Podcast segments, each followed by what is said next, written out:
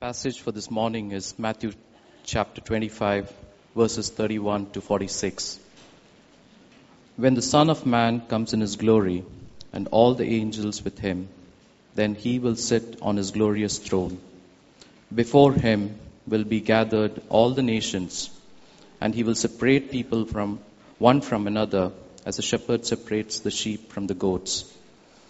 And he will place the sheep on his right, but the goats on the left. Then the king will say to those on his right, Come, you are blessed by my Father. Inherit the kingdom prepared for you from the foundation of the world. For I was hungry, and you gave me food. I was thirsty, and you gave me drink. I was a stranger, and you welcomed me. I was naked, and you clothed me. I was sick, and you visited me. I was in prison, and you came to me. Then the righteous will answer him, saying, Lord, when did we see you hungry and feed you, or thirsty and give you drink? And when did you, when did we see you as a stranger and welcome you, or naked and clothe you? And when did we seek, see you sick or in prison and visit you? And the king will answer them, Truly, I say to you, as you did it to one of the least of these my brothers, you did it to me. Then he will say to those on his left, Depart from me, you cursed, into eternal into the eternal fire prepared for the devil and his angels. For I was hungry, and you gave me no food. I was thirsty, and you gave me no drink. I was a stranger, and you did not come, not welcome me. Naked, and you did not clothe me. Sick in, and in prison, and you did not visit me. Then they also will answer, saying, Lord, when did we see you hungry or thirsty, or a stranger, or naked, or sick, or in prison, and did not minister to you? Then he will answer them, saying, Truly, I say to you, as you did not do it to one of the least of these, you did it not to do it to me. And these will go away into eternal punishment, but the righteous into eternal life. Good morning. My name is Brian Parks, and I have the privilege of serving as an elder here at Redeemer Church of Dubai. And I'm delighted to come and bring you God's Word this morning. Before I do, I do want to remind you just uh, once again of an announcement that was briefly made earlier, and that is that we will be having a new membership class happen next weekend. Uh, all six sessions that are included in our membership class uh, will be held and take place over that weekend.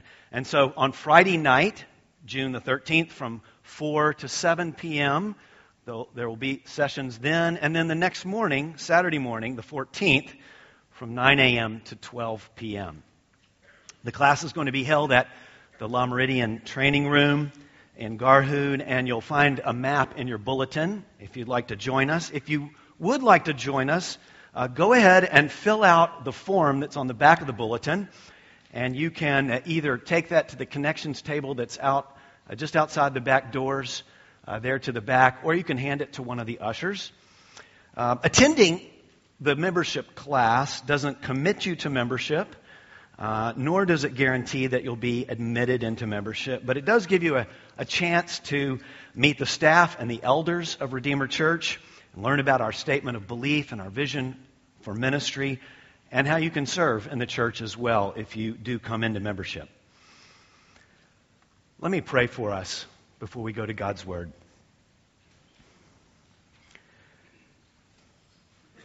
O oh Lord, you have spoken to us through your Word, and you will speak to us through your Word this morning.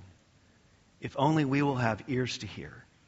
O oh Lord, give us each and every one of us ears to hear. Amen. It's a major feature in the plot of many books and TV shows and movies to tell us stories about when the world changes in an instant. When it changes in an instant into something completely different than what we'd experienced the day before. Sometimes it's nuclear holocaust or it's irreversible climate change. Uh, it could be the spread of a devastating disease or uh, the takeover by a hostile nation that is near us. Even rampaging monsters as tall as skyscrapers, rumbling through the streets, or even an invasion by intergalactic aliens.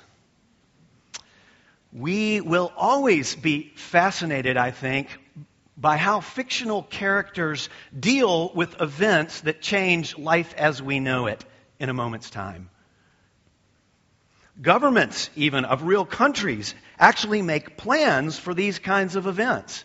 They, they employ people to, to sit in rooms on committees and make plans for these kinds of days. In fact, the U.S. government's Department of Defense recently drew up official plans to respond to a global zombie attack.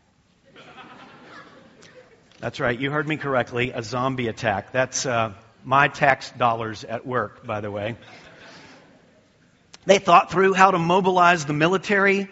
They thought through how to protect hospitals and set up command and control centers. Uh, they, they, thought through how the chain of command would work from the president on down to each and every soldier battling the undead in the streets.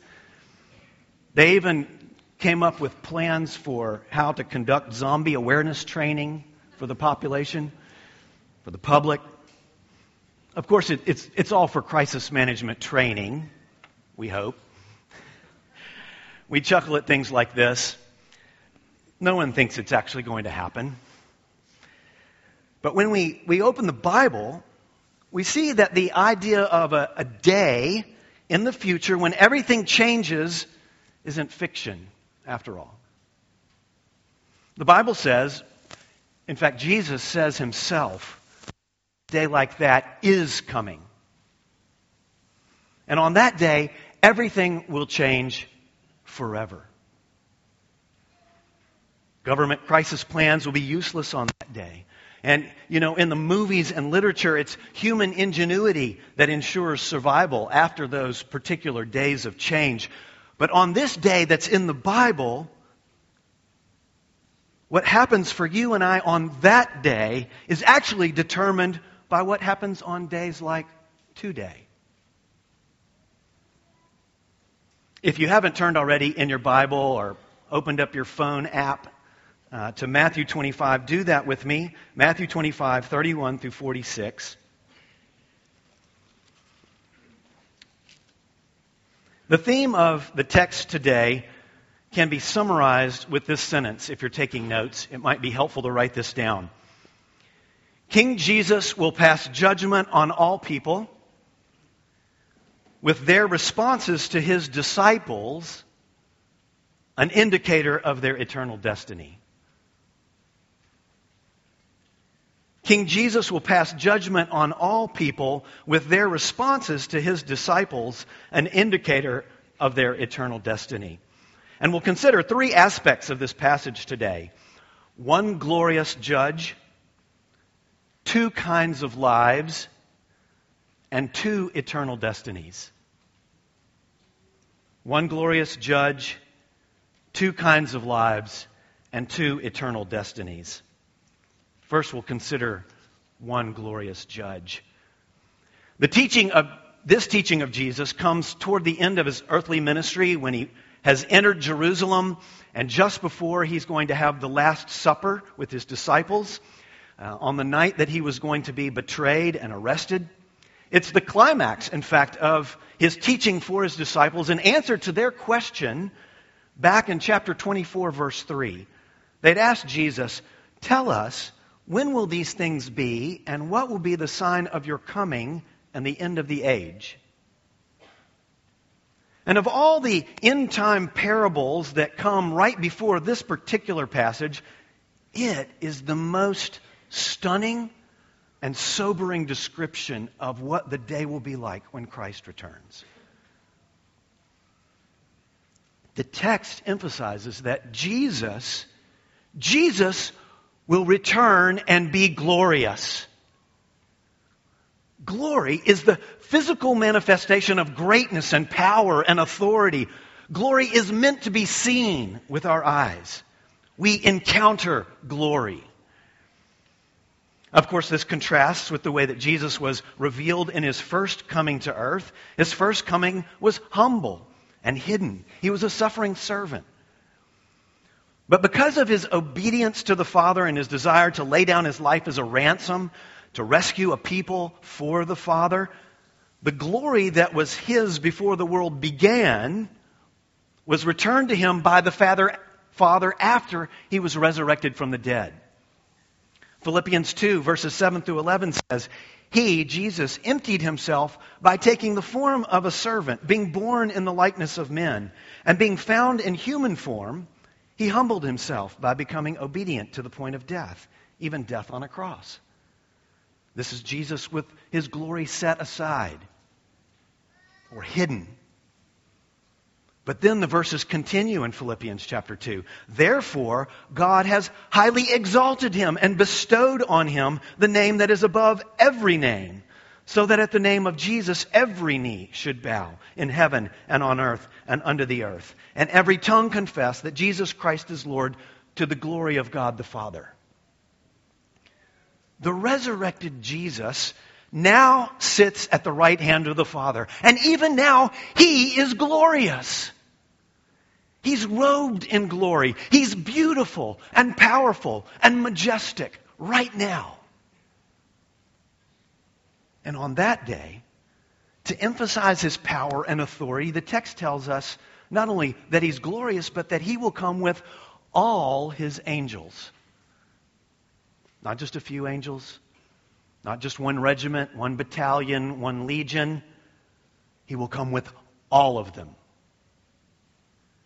This, this is a, a picture of a, a massive and glorious army coming to earth, isn't it? Now, you may know that almost always when people in the Bible are described as encountering an angel, one angel, they fall on their faces in fear. Their encounter with a holy creature often makes them instantly aware of how sinful they are, how, how small and how powerless they are. But on this day, King Jesus will bring every single one of the angels that have been created by him and have served him from before the creation of the heavens and the earth. And they will be there with their king. What? What a fearful and awesome sight this will be. It's, it's going to be a day unlike any other because not only is King Jesus coming in such glory and with such an army, he's also coming as the judge of all mankind. You see, this isn't just a military parade for us to watch and cheer and clap. Some of you may have been to military parades in your, in your home country. Rows and rows of soldiers march by high stepping perhaps, and then there's, there's columns of, of, of tanks and artillery that go by, and the crowds are cheering and waving.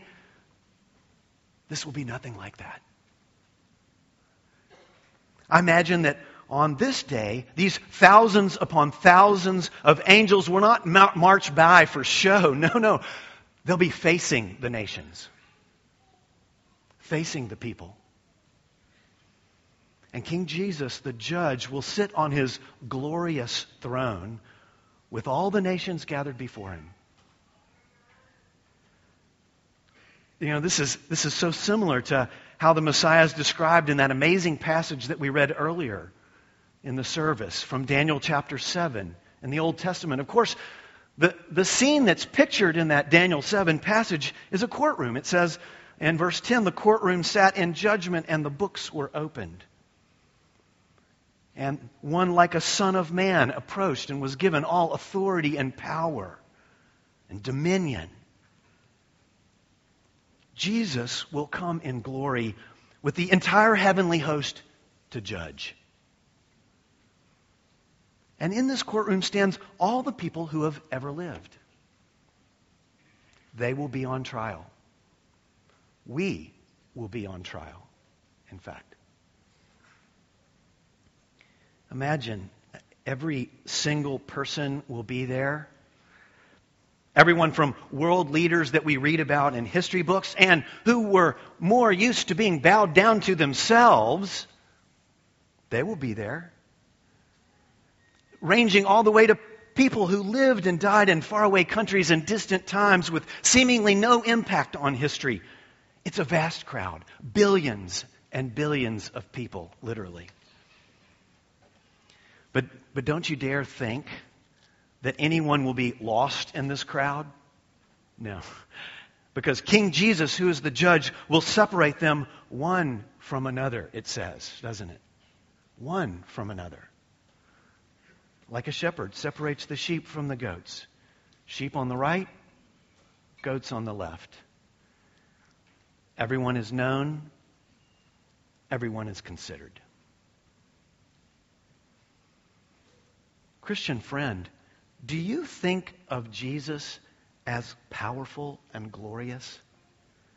When you approach him in prayer, are you remembering that he is a great and glorious king? And he's the coming judge of all people. If we know that he's like this, it will inspire a good and reverent fear in us. A good and reverent fear. And the true vision of him will both make us treasure this privilege that we have of approaching the throne with boldness. Yes, the scriptures say we should approach with boldness. Hebrews chapter 10 tells us that we have this privilege because of his blood shed for us. But seeing him like this will also help bring matters of help us bring the matters of utmost importance to him. Less praying for the best parking spot at the Dubai Mall. More praying for the lost in our workplace. Less praying for good weather at the church picnic. More praying for boldness and courage in the face of persecution less praying for good marks on tests, and more praying for classmates who are suffering under the ridicule of bullies or experiencing difficult family situations. It's true. It's true. We can cast all our cares on Him in prayer. He loves us. He loves us dearly. But let's make sure that we also cast the weightiest of concerns on this great and glorious King who is the judge. You know, I want to encourage you to maybe use the pastoral prayer that we pray in our service as a model for your own prayers. Have you noticed the kinds of things that we pray about? We pray for members of the church with biblical kinds of requests, things lifted straight out of the texts of Scripture. We pray for kings and rulers of these very countries. We pray for them to rule justly. We pray for them to come to Christ do you believe that can happen? We pray for we pray for people groups on the other side of the world who have no gospel witness. We pray for crises going on around the world in different place, places. And our God hears us because He is great and glorious and powerful. I encourage you, think about how you pray. Think about this glorious King when you come to Him.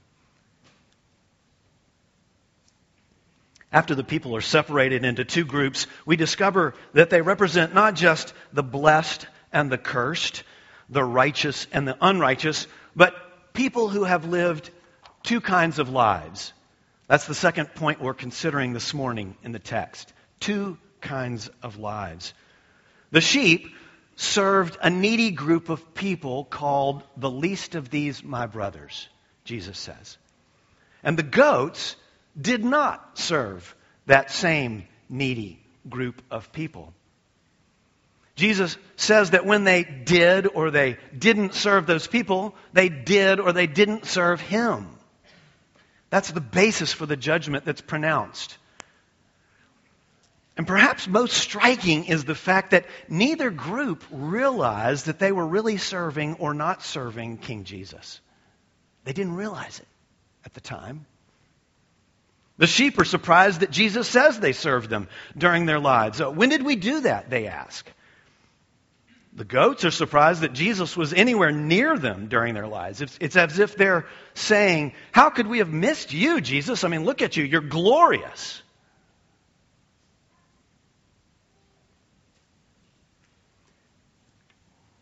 one important question that we need to answer here, of course, is who are the least of these, the brothers of Jesus?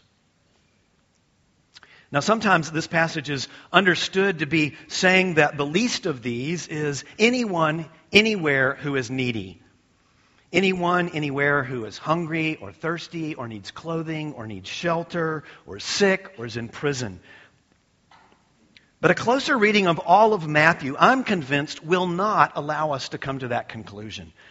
First, Jesus only calls his followers, his disciples, by the family name of brother or sister. Throughout all the Gospels, he only calls his disciples brothers and sisters. In chapter 23, he tells his disciples that they are brothers one to another. In Matthew chapter 12, when his family comes to get him because they think he's crazy, he's inside of a house teaching, and instead of going out to meet his family, no, he points to his disciples inside the house and he says, Here are my mother and my brothers. For whoever does the will of my Father in heaven is my brother and sister and mother. And chapter 10 in Matthew actually is, is particularly helpful for understanding who Jesus is talking about. In chapter 10, Jesus gives instructions to his 12 apostles before he sends them out in pairs to go do the same kind of ministry that his, he's been doing, casting out demons and healing the sick and proclaiming the word of God. And he tells them that they'll depend on the hosts that they go to for all their physical needs, for any extra clothing, for food, for drink, for shelter. He tells them that they'll be dragged before courts and presumably thrown into prison. And his parting words for them in verse 40 of chapter 10 are Whoever receives you receives me, and whoever receives me receives him who sent me. So it's most faithful to the context of Matthew to conclude that the least of these my brothers refers to Jesus' own gospel bearing disciples so, so the difference between the sheep and the goats is found in how they related to Jesus' own disciples during their lives. For the sheep, or the righteous, their acts of kindness and care, their ministry to his people, are actually the equivalent of treating King Jesus that very same way. Or in the case of the goats or the unrighteous, their lack of care, ministry, or acceptance of King Jesus and his disciples is actually the equivalent of rejecting him, the king himself.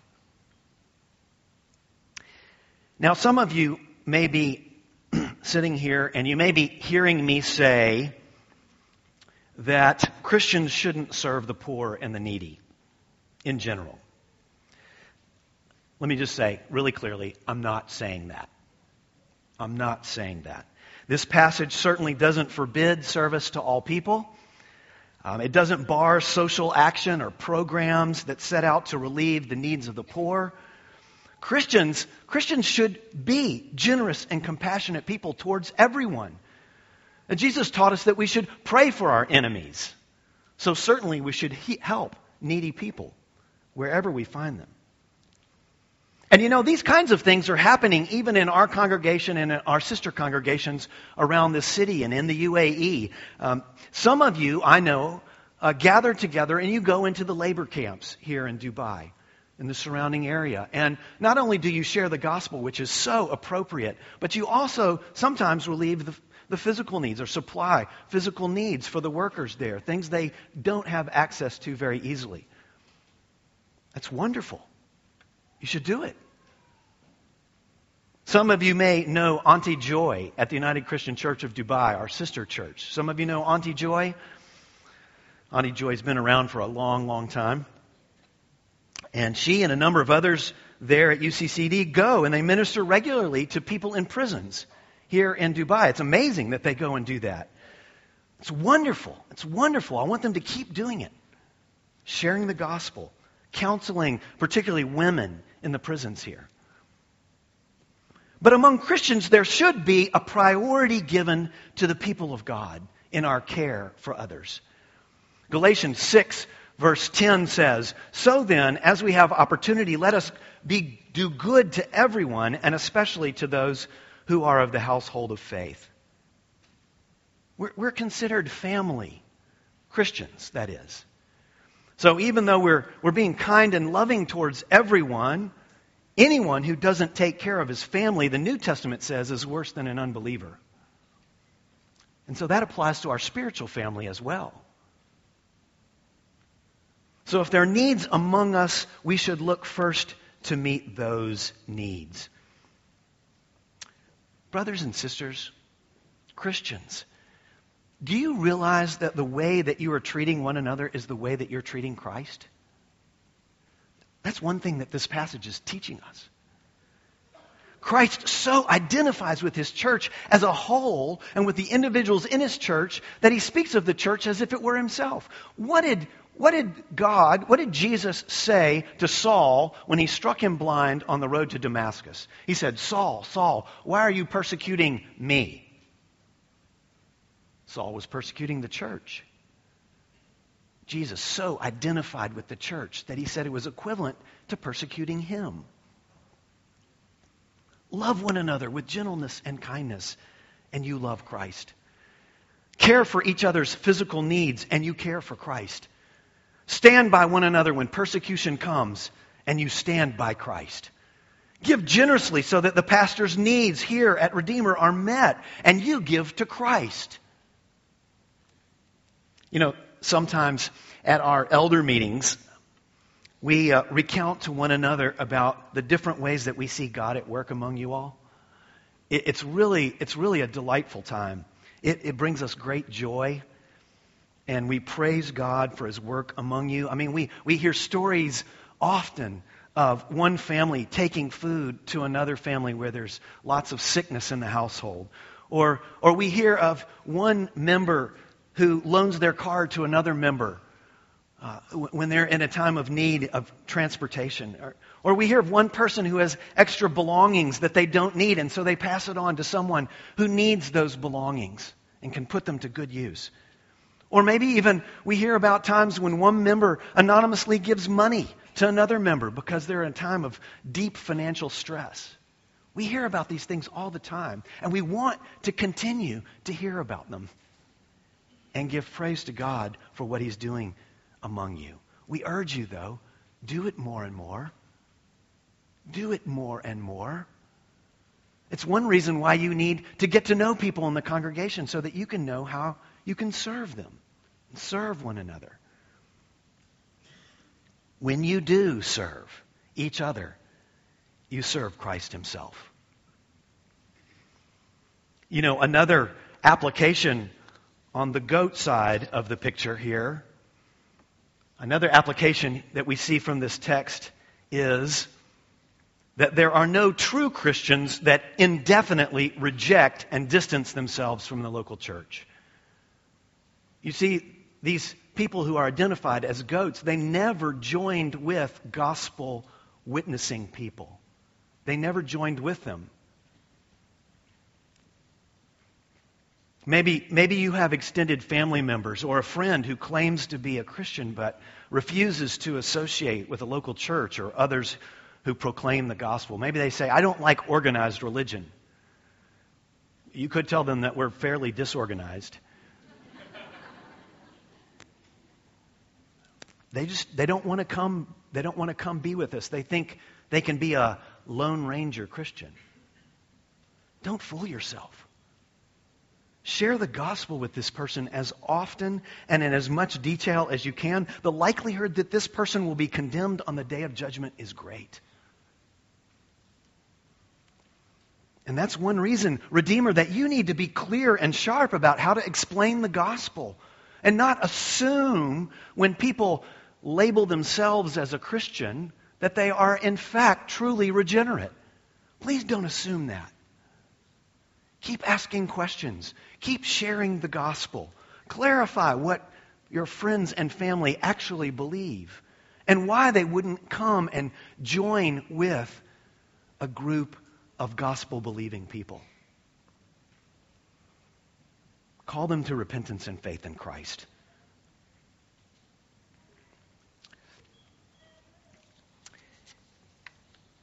We need to answer one other question from this text as well.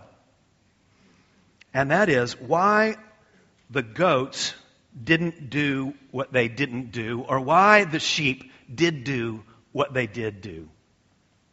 Why did they do it? The righteous couldn't be doing these things in order to be counted among the righteous. No, it wouldn't be right to conclude that this passage teaches salvation by works. In other words, if they just accumulated enough good deeds that God will see them as righteous on the day of judgment. No, the acts described in this passage are descriptive of how Christians live. They've trusted in Christ and they've become a part of a covenant community. Their acts are evidence of their faith, not the cause of their salvation. Let me say that one more time. Their acts are evidence of their faith, not the cause of their salvation. Just as James in the New Testament teaches us that faith without works is dead, here we see Jesus pointing out the works that prove that these people's faith was alive. You know, even though it's good enough for me to urge you to serve one another and to love one another, to, to lay down your lives for one another. You'll, you'll notice in this passage that the righteous did these things without realizing they were serving Christ, or, or even without any sense that these acts would be pointed out on the day of judgment.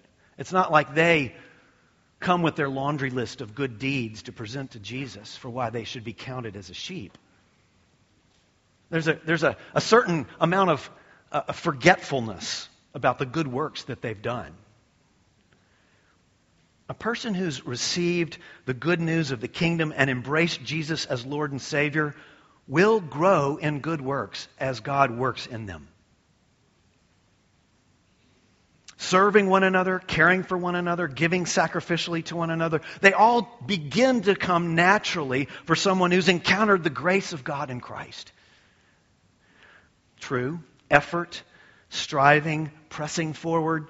This is all language that the New Testament urges Christians to put into practice. This is a part of the process of growing in holiness. But as Philippians 2, verse 13 promises, it is God who works in you to will and to work for his good pleasure. So even when we want to do righteous, good deeds, it's because God's working in us. It's because God's working in us, and we should praise Him for that.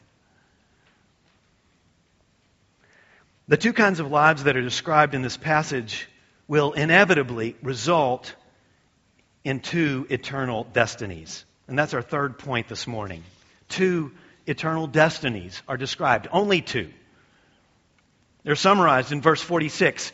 And these, the cursed, will go away into eternal punishment, but the righteous into eternal life.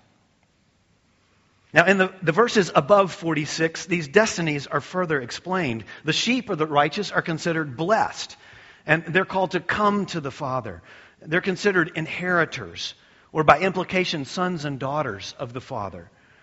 They inherit, in fact, a kingdom prepared for them from the foundation of the world, and it's called eternal life. Life. The goats, they're, they're described as cursed. And they're told to depart from the king's presence. And they're sent to an eternal fire prepared for the devil and his angels. And they go away into eternal punishment. The two destinies could not be more different. They are polar opposites. I get the opportunity to work with university students through our company business. And uh, I sat with a group of students recently this was over a lunch. We were discussing a passage from the Gospel of Mark together. Uh, they loved talking about it. Uh, they like Jesus. Uh, he's powerful. He's compassionate. They see that. They're eager to dive in to learn about him. But when the discussion closed, I asked the Hindus and the Muslims who had joined in with us for this discussion about what they really believed about Jesus. I wanted to probe a bit deeper. The Hindu students, they, they love Jesus. He's a, another God, though, like the other gods. The Muslim students, they love Jesus. He's, he's a wonderful prophet, like the other prophets. And I, I gently press them about how that can be, how they can really believe these things, and, and what about what we believe about the Bible and what it teaches. And they said, we, we all have different conceptions of God, Brian, but we, we're worshiping Him in different ways. How do you know? I asked. How do you know? I, I mean, you, the Muslim, you say that God is one. You say that Jesus is not God. I, I see that Jesus is saying that He's God. You, the Hindu, you say that there are many gods. And Jesus is just one among many, but Jesus says, I am the only true God. Listen, we can't all be right about God if our ideas about God conflict in fundamental ways. And if our ideas about God are radically different, how can we be sure about our ultimate destiny? What would lead you to believe that we're all going to end up in the same happy place? This teaching, this teaching by Jesus, it rules out the possibility that all will go to heaven as long as they worship some kind of God. That belief is it's so prevalent here in the UAE, isn't it? It's actually prevalent in many, many places in the world. Jesus makes it clear that the consequences of what we believe and how we live in this life have a direct bearing on where we will spend eternity. Some will spend it in eternal life, and some will spend it in eternal punishment. And people will be surprised on that day.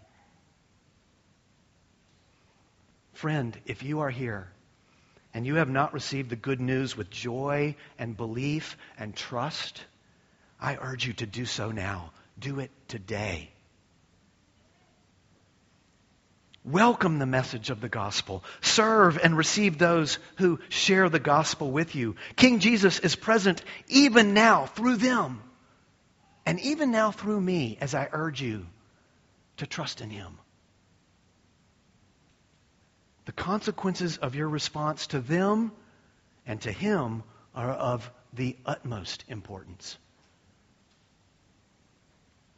Members of Redeemer, love one another with abandon. Give yourselves away. You have a Father in heaven who has prepared a place for you, a kingdom from before the foundations of the world were laid, and it is far, far better than anything that you have now or could have now in this life. So share it with one another.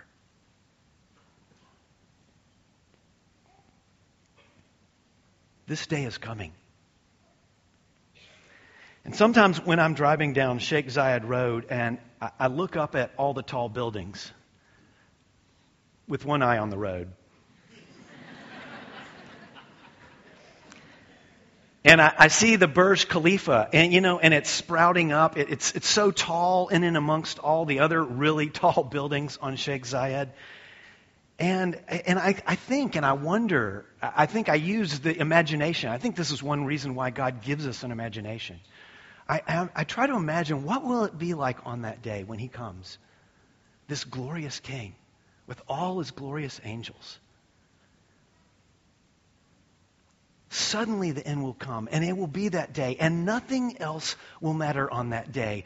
Trying to rush to wherever I'm trying to get to won't matter on that day. How much money you have will not matter on that day. Whether your job is secure whether you're married or single, whether you're sick or in good health, whether you got that next promotion or not, who's president of this nation or that nation, what's happening in the world in some ways will not matter. On that day, you can't change the outcome. You can't bargain for a different destiny. The time is now. Jesus has come once already. He, he performed miracles that the world has never seen duplicated before. He, he made claims about himself that the world has never heard again. He claimed to be God.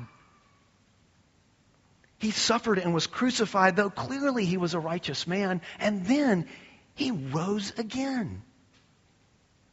And over 500 people saw him and spoke with him and were commissioned by him.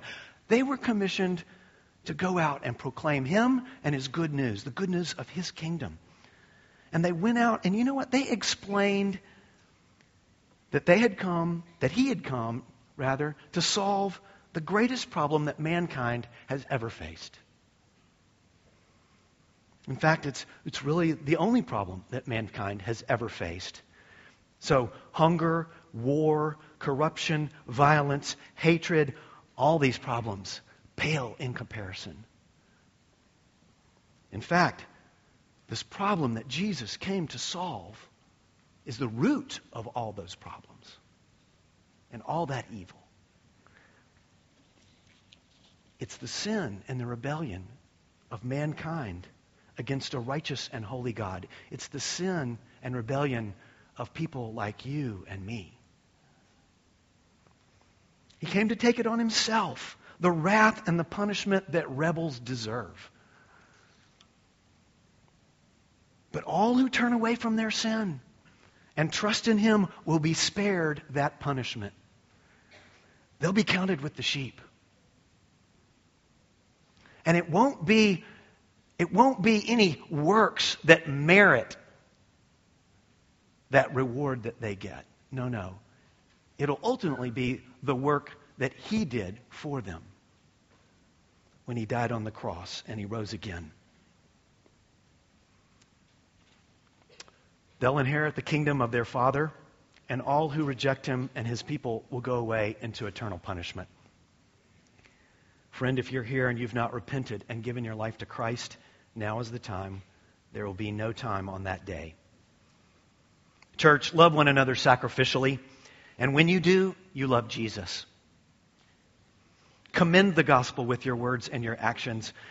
And tell the good news of Christ to everyone and anyone who will listen so that the family of God increases and more and more brothers and sisters are added to our numbers worldwide. The stakes are high. The stakes are high.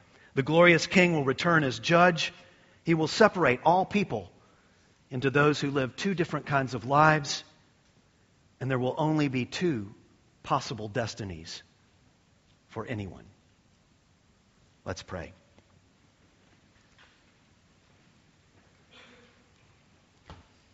O great and glorious King Jesus, you who are the rightful judge, we praise you that you have told us these things in advance. We have been warned. We are not uninformed.